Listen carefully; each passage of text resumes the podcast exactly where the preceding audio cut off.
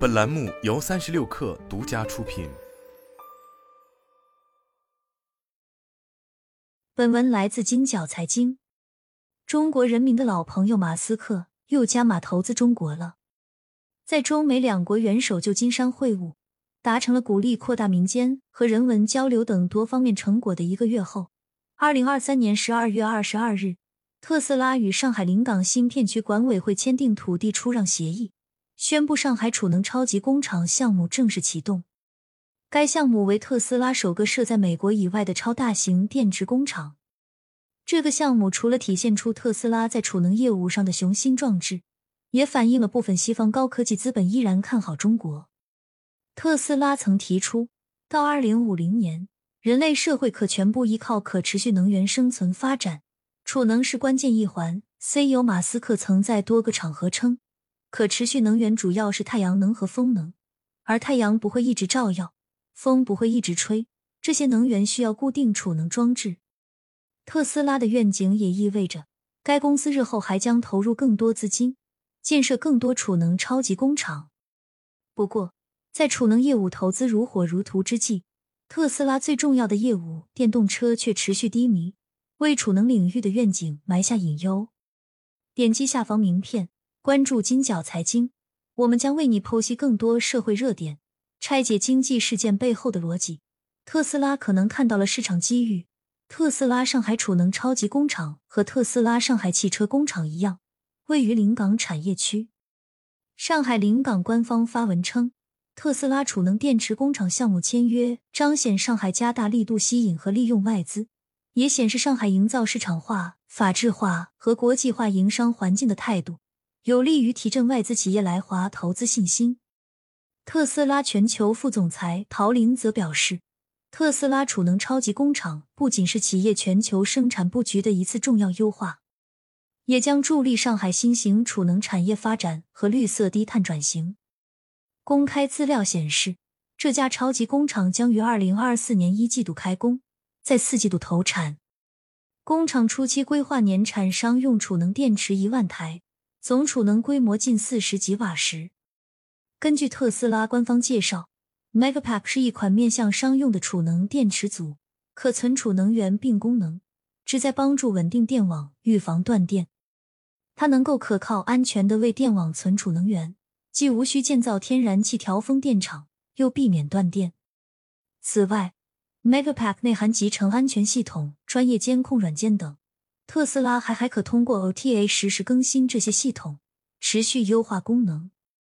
这意味着特斯拉从电动汽车业务积累的电池管理系统经验，能够应用在储能业务上。据悉，在沪生产的每台 Megapack 可储存超过三点九 MWh 的电量，能够满足三千六百户家庭一小时用电需求。值得注意的是，随着特斯拉上海储能超级工厂项目正式启动。一系列后续问题也开始引发市场关注，包括谁将成为这家工厂的供应商，还有该工厂的投产会否进一步加剧国内储能行业的内卷。结合过往五年特斯拉落地中国后对国内电动汽车产业链的影响，特斯拉储能超级工厂落自上海，将为中国储能产业链上的电芯、PCS、变压器、结构件、温控等企业创造走向全球储能供应链的新机会。特斯拉 Megapack 实质是将采购来的电池集成为大型储能电池组。目前，特斯拉自产一部分电池，也向外采购电池供应汽车和储能产品。供应商有日本松下、韩国 LG 新能源、宁德时代和比亚迪。储能电池和汽车动力电池材料体系类似，主要分为三元和磷酸铁锂两种。三元电池能量密度高，但安全性较差。寿命也不及磷酸铁锂电池，储能电池对安全性能要求更高，磷酸铁锂电池显现出优势。特斯拉 Megapack 原本使用三元电池，二零二一年和二零二二年曾出现起火事故。特斯拉后来开始从宁德时代采购磷酸铁锂电池，目前尚不清楚宁德时代在特斯拉储能电池中的供货比例。宁德时代方面也没有回应是否会为特斯拉上海 Megapack 工厂供应电池。至于行业内卷问题 IPG 中国首席经济学家柏文喜表示，虽然国内储能市场正在进行价格战，但这不一定意味着特斯拉此时进入市场是不明智的。特斯拉可能看到了市场机遇，并希望通过技术创新和规模效应来获得竞争优势。也有业内人士认为，特斯拉储能系统目前采用的直流侧多分支并联路线并不是国内主流。结合国内目前储能市场激烈的价格竞争。可以预计，特斯拉四十 GWh 储能超级工厂的定位将会聚焦于全球供货基地，短期内并不会对国内市场构成直接竞争。太阳不会一直照耀。特斯拉一直强调储能对于人类命运的重要性。三月一日，特斯拉发布宏图计划第三章，提出到二零五零年，人类社会可全部依靠可持续能源生存发展，储能是关键一环。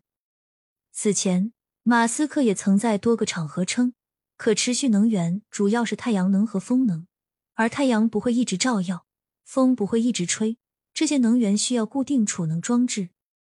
事实上，特斯拉也确实一直用行动探索如何在家庭和工商业领域应用储能电池。从二零一五年开始，特斯拉在美国相继推出 Powerwall 和 Megapack 产品。分别面向家庭储能和大型工商业储能市场。根据美国能源部劳伦斯伯克利国家实验室的数据，Powerwall 于二零二零年在美国家庭储能市场市占率超百分之六十。二零二二年，为了解决储能产品供不应求的问题，特斯拉在美国加利福尼亚州拉斯罗普建了一座储能超级工厂，也在近日宣布启动上海超级工厂。特斯拉称。目前，它的储能产品已经应用在全球六十五个国家和地区，运营站点超过一千五百个，总装机量超过十 GWh。其中，Megapack 能满足从 EMWh 小型微电网到 GWh 级别大型电力项目的广泛需求。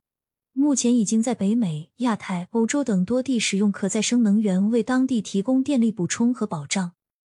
当然，除了关心人类命运。特斯拉对储能业务的重视，还在于这确实是一块有助于业绩增长的业务。二零二三年前三个季度，特斯拉储能业务装机量分别达到三点九 GWh、三点七 GWh 和四 GWh，同比增速分别高达百分之三百六十、百分之两百二十二和百分之九十。同期，储能业务营收增加二十亿美元至四十五点九七亿美元。同比增长百分之七十七，增长的主要原因是 Megapack 产能增加。此外，特斯拉储能业务毛利率增长迅速，从二零二二年第三季度的百分之九点三增长至二零二三年第三季度的百分之二十四点四，超越汽车业务的毛利率百分之十八点七。毛利率的快速提升得益于 Megapack 每兆瓦时平均成本降低。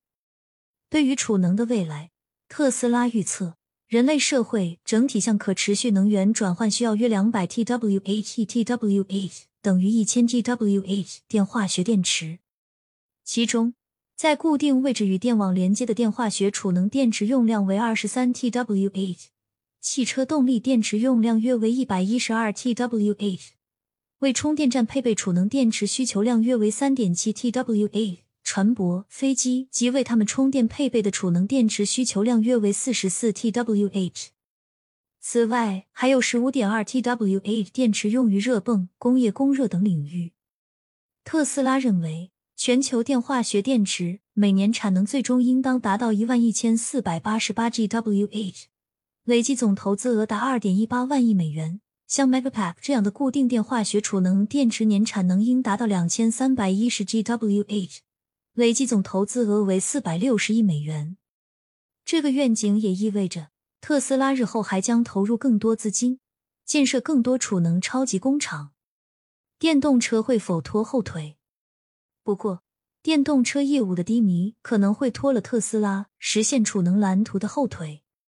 乘联会数据显示，特斯拉十一月销量出现近一年内最大跌幅。国产 Model 3和 Model Y 车型交付量同比下降了百分之十七点八，批发销量降至八点二四万辆。特斯拉解释称，下降原因是应对库存增加和需求减弱，减少了产量并下调了价格。打响国内新能源车价格战第一枪的特斯拉，开始卷不赢国内车企了。这反映在该公司今年以来朝令夕改、半途而废的定价策略上。二零二三年初，特斯拉对 Model 3和 Model Y 实施了历史性的大幅度降价，将这两款车型的售价降至历史最低点，以帮助其主力车型之一 Model 3的快速出清。降价确实带来了明显的销量提振效果。但同时也损害了盈利能力。今年二季度，特斯拉财报显示，该公司产量和销量同比增长超百分之八十，毛利率则降至百分之十八点二，为三年以来最低水平。在随后的三季度，特斯拉汽车业务毛利率进一步下探至百分之十六点三，同时全球交付量也出现百分之六的下滑，至四十三点五一万辆。为扭转利润压力。特斯拉选择在四季度逆势进行涨价，在一个多月的时间里，特斯拉多次涨价，对主力车型 Model 3和 Model Y 的价格进行了全系上调。行业人士普遍认为，特斯拉多轮降价让消费者形成固定预期，采取涨价策略是为了吸引年末还持观望态度的消费者，打消顾虑，及早下定。十一月八日。全国乘用车市场信息联席会在销量分析中亦称，持续的降价浪潮加重了终端消费者观望情绪，终端促销边际效益递减。不过，在特斯拉慢慢退出价格战之际，国内多家车企依然在降价内卷。例如，华为与奇瑞汽车合作的首款纯电动轿车智界 S 七起售价为二十五点八万元，按照华为方面披露的产品信息。各项硬件配置对标特斯拉高端车型 Model S，而价格比新款 Model 3还略低。十一月九日，华为终端有限公司 CEO 余承东称，智界 S7 定价无法盈利。